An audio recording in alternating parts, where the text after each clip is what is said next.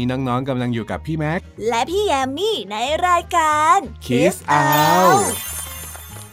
สวัสดีค่ะพี่แม็ก สวัสดีครับพี่แยม กลับมาพบกับรายการสนุกๆกันอีกแล้วนะครับ ว่าแต่วันนี้พี่แยมมีนิทานอะไรมาฝากพวกเราบ้างเหรอครับสำหรับนิทานเรื่องแรกในวันนี้ค่ะ เป็นเรื่องราวของแสงไฟที่ต้องการจะพิสูจน์รักแท้ โดยการไปขอให้แม่มดช่วยสร้างบททดสอบบางอย่างขึ้น ในการนำไปถามแมลงทั้งสองตัว เพื่อที่จะตัดสินใจว่าแสงไฟน่ะควรมอบความรักให้กับใครนั่นเองค่ะ ว้าว แสงไฟ ความรักแล้วก็แมลงทั้ง 3 อย่างเนี่ยดูไม่เกี่ยวข้องกันเลยนะครับ เอ น่าสงสัยจังว่าจะมารวมกันได้ยังไง อืม ระดับพี่แยมแล้วต้องเป็นนิทานที่คาดไม่ถึงอย่างแน่นอนค่ะพี่แม็ก ถ้าหากว่าพูดมาขนาดนี้ พี่แม็กและน้องๆ คงต้องขอฟังกันสักหน่อยแล้วล่ะครับโอเคค่ะ งั้นเราไปรับฟังนิทานเรื่องนี้กันเลยนะคะ ไปฟังกันเลยนิทา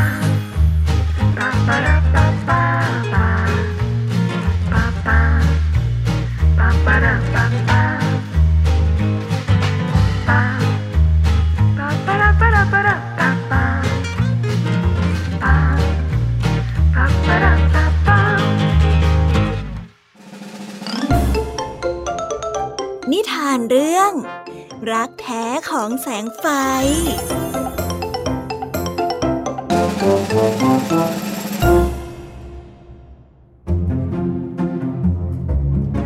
ในอดีตมีแมลงอยู่สองตัว แมลงทั้งสองตัวนี้มีความเหมือนกันอยู่อย่างหนึ่งก็คือ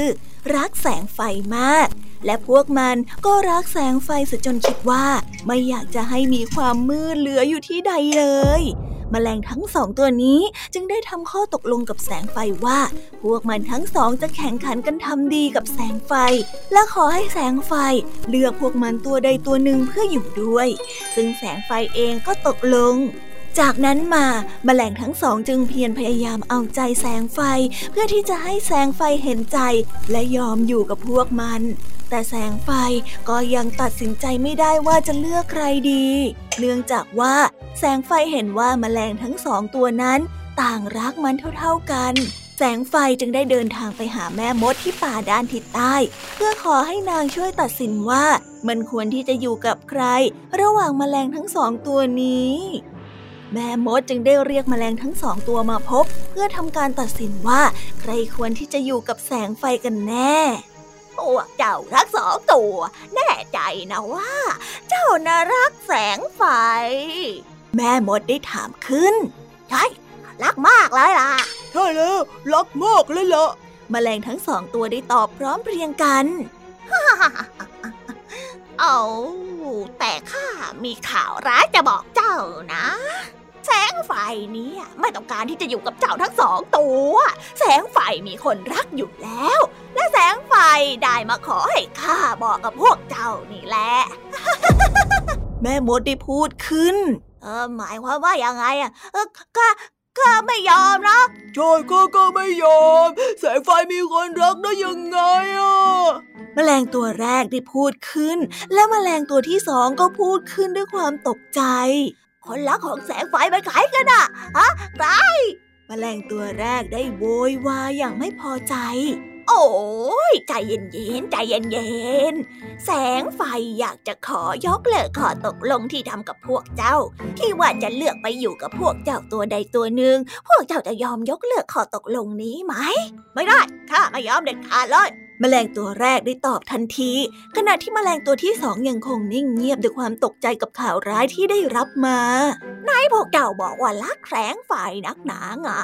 แล้วทำไมเจ้าไม่ปล่อยให้แสงไฟมีอิสระ ไปอยู่กับผู้ที่แสงไฟรักล่ะนี่ หากว่าแสงไฟมาอยู่กับพวกเจ้าตัวใดตัวหนึ่งก็เท่ากับว่า แสงไฟต้องฝืนใจตัวเอง และก็คงจะอยู่กับพวกเจ้าอย่างไม่มีความสุขแน่ๆพวกเจ้าจะทนเห็นแสงไฟไม่มีความสุขได้หรอฮะแม่มดได้พยายามอธิบาย เอ๊บแต่แสงไฟตกลงกับพวกเราแล้ว แสงไฟจะผิดสัญญาไม่ได้เลยนะแสงไฟต้องเลือกพวกเราตัวใดตัวหนึ่งอะแมลงตัวแรกยังคงยืนกรานแต่ว่า แสงไฟมีผู้ที่รักอยู่แล้วนะ พวกเจ้าจะทำให้แสงไฟต้องทนทุกถ้าเลือกพวกเจ้า แม่มดพยายามโน้มน้าวเต็มที่ ก็ได้ข้ายอมยกเลิกข้อตกลงเพื่อความสุขของแสงไฟ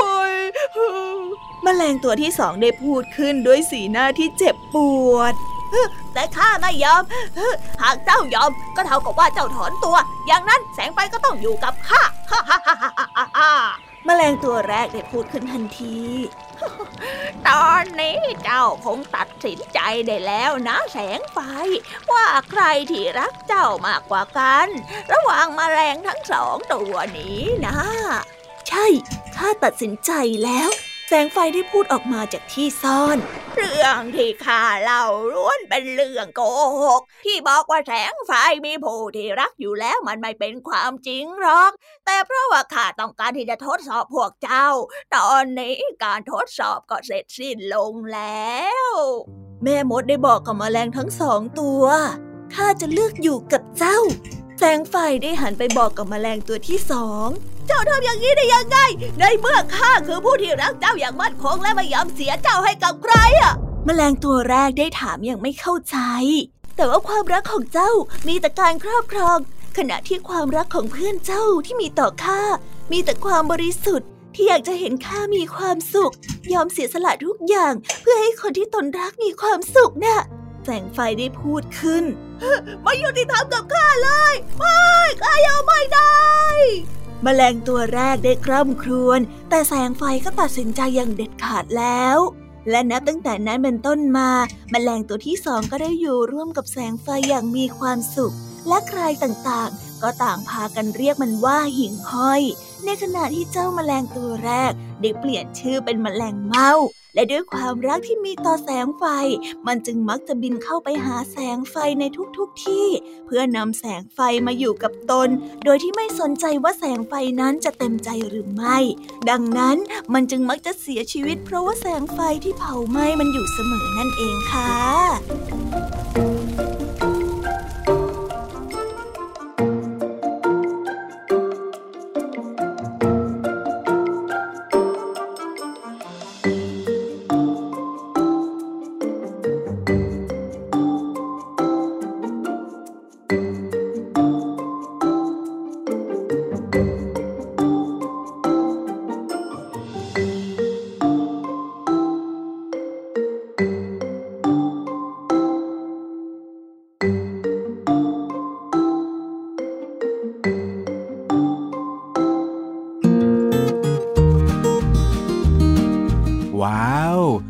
การทดสอบที่ทำให้รู้ได้อย่างชัดเจนเลยนะครับ ว่าใครกันแน่ที่รักเรา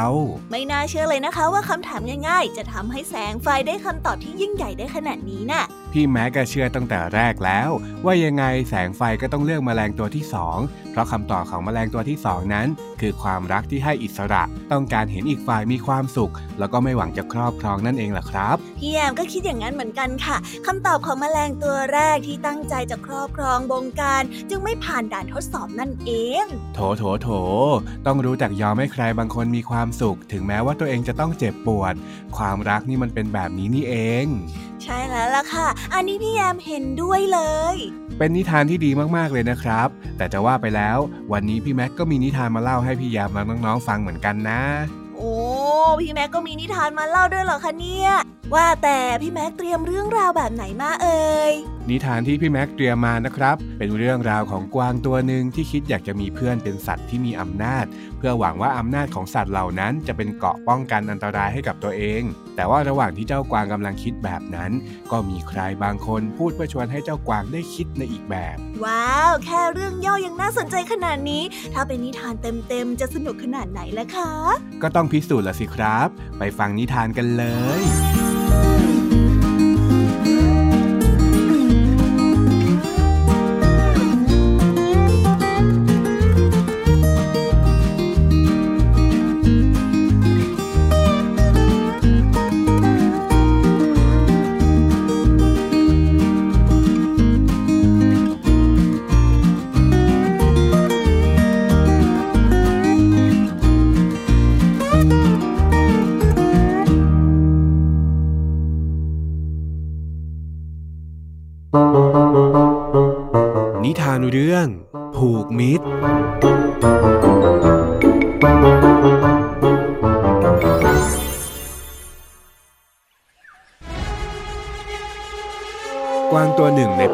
ทิศตะวันตกของเมืองเล็กๆ มักจะถูกสุนัขจิ้งจอกรังแกอยู่บ่อยๆ มันจึงตั้งใจว่าจะต้องหาทางปกป้องตัวเอง โดยการไปผูกมิตรกับสัตว์ตัวใดตัวหนึ่งที่จะช่วยเหลือปกป้องคุ้มครองมันในยามที่เดือดร้อนได้ แล้วมันก็คิดว่าช้างตัวใหญ่ที่อยู่ด้านป่าทิศตะวันตก น่าจะช่วยเหลือมันได้ เนื่องจากช้างนั้นมีพละกำลังมหาศาล แล้วก็เป็นที่เคารพยำเกรงของสัตว์ป่าโดยทั่วไป แม้แต่สิงโตที่เป็นเจ้าป่าก็ยังต้องรับฟังคำของช้างตัวนี้ ดังนั้นเมื่อมันตัดสินใจได้ มันจึงนำผลไม้ที่ดีที่สุดเท่าที่มันจะหาได้ เดินไปยังป่าด้านทิศตะวันตกทันที เจ้าจะไปไหนหรอเจ้ากวาง นกฮูกตัวหนึ่งได้ร้องถามมัน อ๋อ ฉันกำลังจะไปที่ป่าด้านทิศตะวันตกนะจ้า เจ้ากวางตอบ แล้วเจ้าจะไปที่นั่นทำไมเหรอ ป่านั่นไกลมากเลยนะ ทั้งยังต้องเดินข้ามเมืองเล็กๆ ไปอีกนะ เออ คือว่าฉันจะเดินทางไปหาช้างนะจ้า เจ้ากวางได้บอกก่อนที่จะเล่าเรื่องราวทั้งหมดให้นกฮูกฟัง ฉันว่าเธอเปลี่ยนความคิดซะจะดีกว่านะ นกฮูกได้พูด หากว่าเธอต้องการคนที่ช่วยเหลือเธอจริงแล้วก็ เธอควรจะเลือกสัตว์ที่อยู่ใกล้ตัวเธอซะจะดีกว่าเนาะเออ ทำไมท่านถึงพูดแบบนั้นล่ะท่านนกฮูก ก็สมมุติว่าถ้ามีลูกนกตัวหนึ่งกำลังจะจมน้ำแล้วเธอไปเจอลูกนกตัวนั้นน่ะ เธอคิดว่าลูกนกตัวนั้นจะขอให้เธอช่วย หรือว่ามันจะไปร้องขอให้เธอตามสัตว์อื่นที่เก่งกว่าเธอมาช่วยล่ะ นกฮูกไม่ตอบแต่ได้ถามกลับมมันก็คงจะต้องเป็นฉันนี่แหละที่ต้องเข้าไปช่วย เพราะถ้าหากว่ามัวไปตามสัตว์อื่นเนี่ย ลูกนกก็ต้องจมน้ำพอดีละสิ ก็นั่นละสินะ ในเมื่อเธอก็รู้อยู่ว่าถ้าหากเราต้องการความช่วยเหลือเนี่ย ผู้ที่จะช่วยเหลือเราได้ดีที่สุดก็ต้องเป็นคนที่อยู่ใกล้เรา แล้วทำไมเธอถึงจะยังไปขอให้ช้างที่อยู่ไกลกว่านี้มาช่วยอีกล่ะ ก็เจ้าช้างมันมีพละกำลังมากนี่นะ และที่สำคัญ ใครๆก็เกรงกลัวช้างกันทั้งนั้นน่ะถึงช้างจะมีพละกำลังมากก็จริง แต่การที่ช้างอยู่ห่างไกลขนาดนั้น มันจะสามารถมาช่วยเจ้าได้ทันเหรอ ถ้าหากว่าเกิดปัญหาหรือว่ามีสัตว์อื่นมารังแกเจ้าเนี่ย เจ้าคงจะแย่ก่อนแน่ๆ ดังนั้นถ้าหากว่าเจ้าต้องการหาสัตว์ที่จะช่วยเหลือเจ้าได้แล้วก็ เจ้าควรจะหาสัตว์ที่อยู่ในป่านี้ซะจะดีกว่านะ ก็จริงของท่านนะ เจ้ากวางเริ่มเห็นด้วย การผูกมิตรเนี่ยควรผูกมิตรกับคนที่อยู่ใกล้ตัวของเราก่อน ก่อนที่จะไปแสวงหาคนที่อยู่ไกลๆเพราะว่าเมื่อเราเดือดร้อน ผู้ที่จะช่วยเราได้ทันก็คือคนที่อยู่ใกล้เรานี่แหละ เจ้าอย่ามองข้ามสิ่งที่อยู่ใกล้ตัวสินกฮูกได้สอนงั้นฉันขอมอบผลไม้นี้ให้เธอก็แล้วกันนะ เจ้ากวางได้พูดพร้อมกับยื่นผลไม้ให้กับนกฮูกฉันเชื่อว่าถ้าหากว่าฉันเดือดร้อน เธอคงจะช่วยฉันได้แน่ ๆ เลย เพราะถึงเธอจะเป็นแค่นก แต่ด้วยสติปัญญาของเธอน่ะ มันมีค่ามากกว่าพละกำลังของสัตว์ใหญ่ซะอีก ยังไงซะฉันก็ขอฝากเนื้อฝากตัว แล้วก็ผูกมิตรกับเธอด้วยนะ นกฮูกได้รับผลไม้นั้น และตอบรับการผูกมิตร นับตั้งแต่นั้นมาสัตว์ทั้งสองก็กลายเป็นเพื่อนที่ดีต่อกัน และคอยช่วยเหลือกันและกันมาโดยตลอด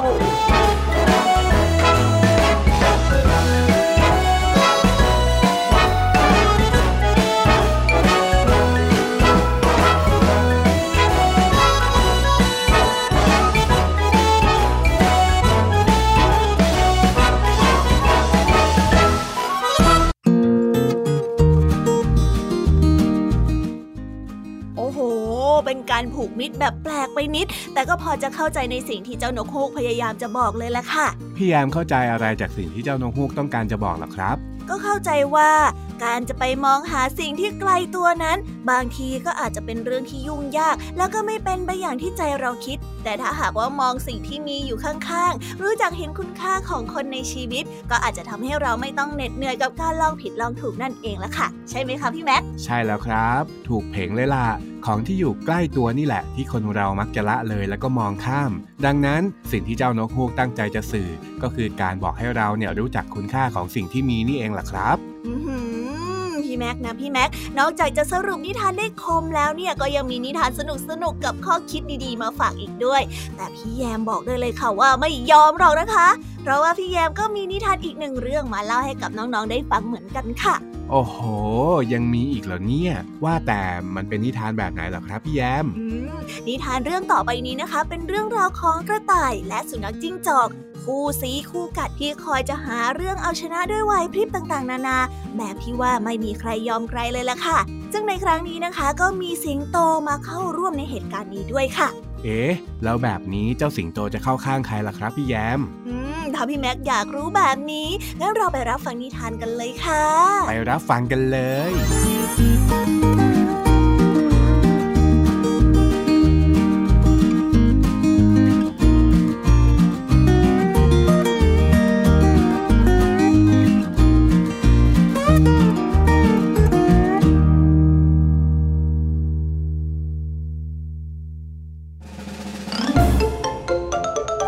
นิทานเรื่องมะม่วงอมตะ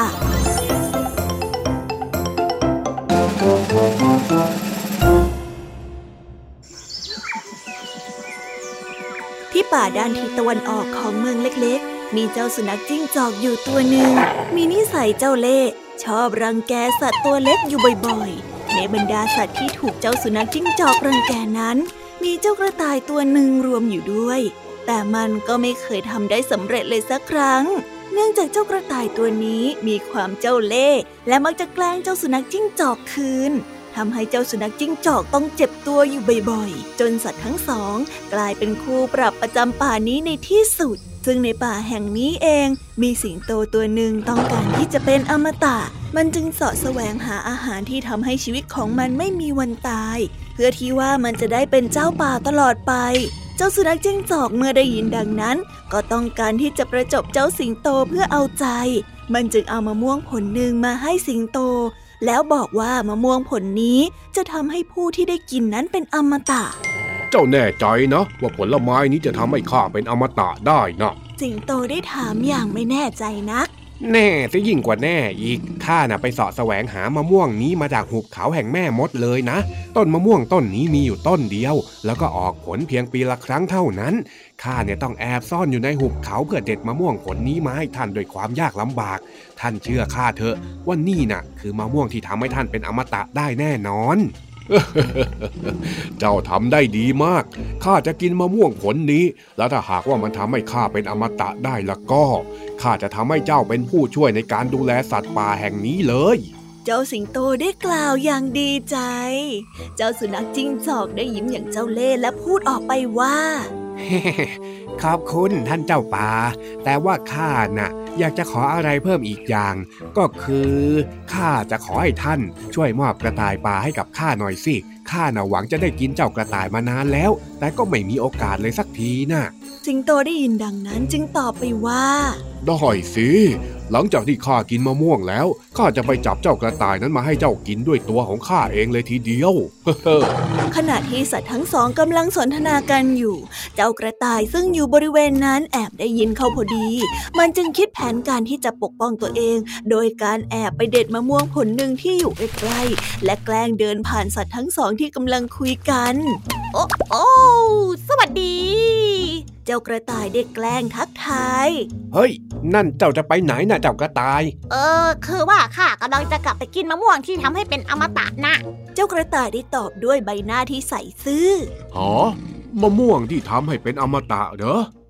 ใช่แล้ว ข้าเนี่ยนะไปสอแสวงหามะม่วงผลเนี่ยมาจากหุบเขาแห่งแม่มด ต้นมะม่วงต้นนี้นะนะ มีอยู่ต้นเดียวแล้วก็ออกผลแค่ปีละครั้ง ข้าเนี่ยต้องแอบซ่อนตัวอยู่ในหุบเขาเพื่อเด็ดมะม่วงผลนี้มาด้วยความยากลำบากเลยล่ะ นี่ แล้วตอนที่ข้าแอบเข้าไปเด็ดมะม่วงผลนี้มานะนะข้าก็เห็นว่าท่านสุนัขเจ้งจอกเด็ดมะม่วงมาด้วยเช่นกัน ท่านคงจะกินมะม่วงผลนั้นแล้วสินะเจ้ากระต่ายได้พูดไม่ต่างจากเจ้าสุนัขจิ้งจอกพูดเลย เจ้าสุนัขจิ้งจอกได้ยินแบบนั้นจึงได้พูดออกไปว่าฮะเจเจ้าเห็นข้าได้ยังไง แล้วทำไมข้าถึงไม่เห็นเจ้าล่ะ เจ้าสุนัขจิ้งจอกได้พูดออกมา เพราะรู้ดีว่าเจ้ากระต่ายกำลังเล่นเล่กลที่ท่านไม่เห็นข้า เนื่องจากข้าออกมาเด็ดมะม่วงหลังท่านนะเซเพราะว่าข้าได้รู้มาว่าถ้าเด็ดมะม่วงหลังจากพระอาทิตย์ตกดินมะม่วงเนี้ยจะยิ่งมีฤทธิ์ทำให้เป็นอมตะ และก็มีสุขภาพที่แข็งแรงกว่าเดิมด้วย โอ้ถ้าถ้าอย่างนั้นมะม่วงของเจ้าก็ต้องวิเศษกว่ามะม่วงของเจ้าสุนัขจิ้งจอกนะสิ ใช่ไหมใช่ไหม สิงโตได้เอ่ยอย่างตื่นเต้นก็ต้องใช่นะสิ ใช่แล้วล่ะ งั้นเจ้าแลกมะม่วงของข้ากับมะม่วงของเจ้าไหม มะม่วงที่ข้าถืออยู่นี้คือมะม่วงที่เจ้าสุนัขจิ้งจอกไปเด็ดมาน่ะสิงโตได้ถามเจ้ากระต่าย เจ้ากระต่ายได้ทำท่าอีดอ่อนและได้ตอบออกไปว่า อืมคือ แต่แต่มะม่วงของข้าเนี่ยมีความวิเศษมากกว่ามะม่วงที่ท่านสุนัขจิ้งจอกนำมานะ ถ้าอย่างนั้นข้ายินดีให้เจ้าขออะไรข้าก็ได้ แลกกับการที่เราเนี่ยมาแลกมะม่วงกันเอาไหม สิงโตได้เสนอ เมื่อกระต่ายได้ยินดังนั้นจึงได้พูดออกไปว่าอืม ถ้าอย่างนั้นข้าอยากให้ท่านสิงโต รับข้าเป็นน้องชาย ขอให้ท่านดูแลข้าเสมือนหนึ่งในครอบครัวเดียวกันได้ไหมล่ะเฮ้ย เรื่องแค่นี้เอง ได้สิ ได้อยู่แล้วสิงโตได้รีบตอบกลับทันที เจ้ากระต่ายจึงยอมแลกมะม่วงนั้นกับสิงโต และสัตว์ทั้งสองก็ต่างกินมะม่วงของตัวเองอย่างมีความสุขนี่ตอนนี้เราทั้งสองเป็นอมตะแล้วนะ ข้าก็คงต้องขอตัวกลับก่อนแล้วนะท่านเพเจ้ากระต่ายได้กล่าวลาสิงโตก่อนที่จะกระโดดโลดเต้นอย่างอารมณ์ดีกลับบ้าน เฮ้ย หยุดก่อนนะเจ้ากระต่ายเจ้าเล่ข้ารู้นะว่าเจ้าน่ะมีอุบายว่าไงเจ้าสนักจิ้งจอกฮะเฮ้ยข้าจะกินเจ้า เจ้าโกหกเรื่องมะม่วงนั่น เจ้าไม่ต้องมาทำเป็นเนียนเลยนะเจ้าจะกินข้าก็ได้ แต่ถ้าหากว่าเจ้ากินข้าเนี่ยนะ เจ้าสิงโตก็คงจะรู้ว่าเจ้าหลอกลวงเพราะว่ามะม่วงนั้นน่ะไม่ได้ ทำให้ข้าเป็นอมตะ อย่าลืมสิว่ามะม่วงที่ข้ากินน่ะเป็นมะม่วงที่เจ้าเด็ดมา ทีเนี้ยเจ้าก็คงรู้ชะตากรรมของเจ้าแล้วนะเจ้าสุนัขจิ้งจอกเจ้ากระต่ายได้กล่าวพร้อมกับหัวเราะอย่างร่าเริง